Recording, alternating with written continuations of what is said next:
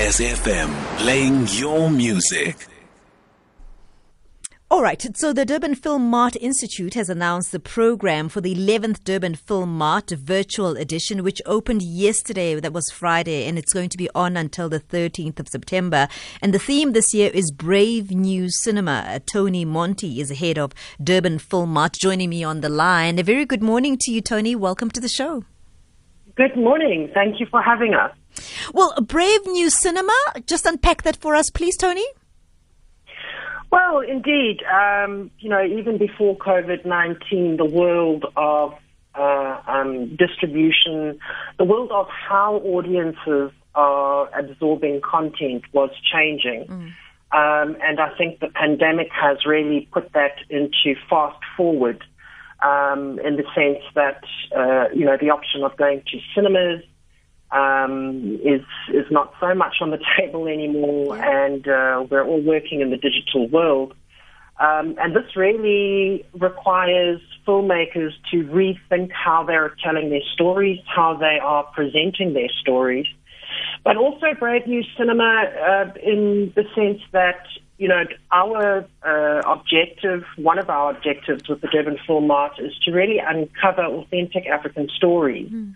um, and get those authentic African stories out into the world. So it's a double challenge now, um, a challenge in terms of having to rethink how we tell those stories in the digital world.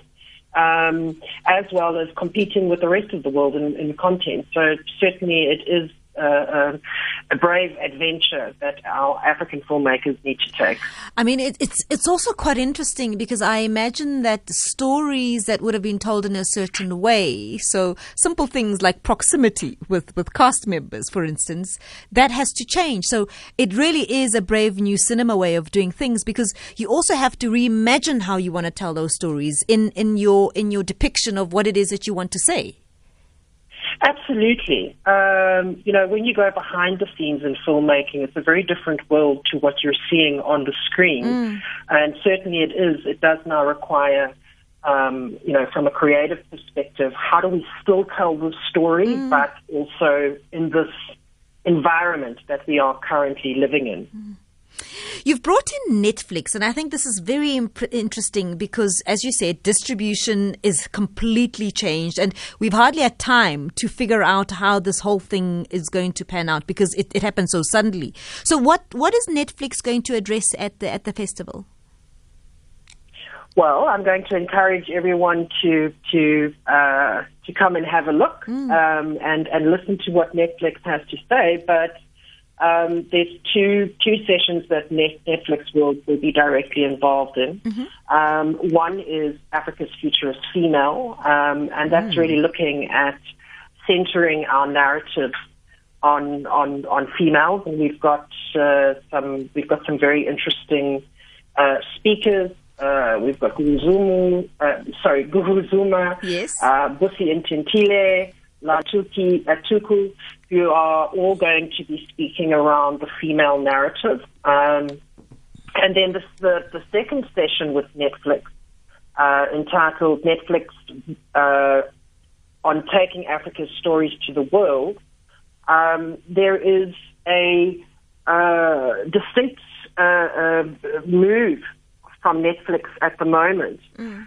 to really get into the African continent um, and find those authentic African stories. Um, and they've been doing a lot of work up until now uh, to to set that up. Um, and uh, this is what they're going to be talking about at DFM is is really what is their objective, what are they trying to do, and uh, it will give filmmakers an opportunity to really understand how they can engage with Netflix. Mm. Of course, all filmmakers want to want to get their films onto Netflix, mm. and this is a chance to to get an understanding of exactly how they work. We're very excited to have Netflix with us this year. Yeah, is that part of the, the content shop?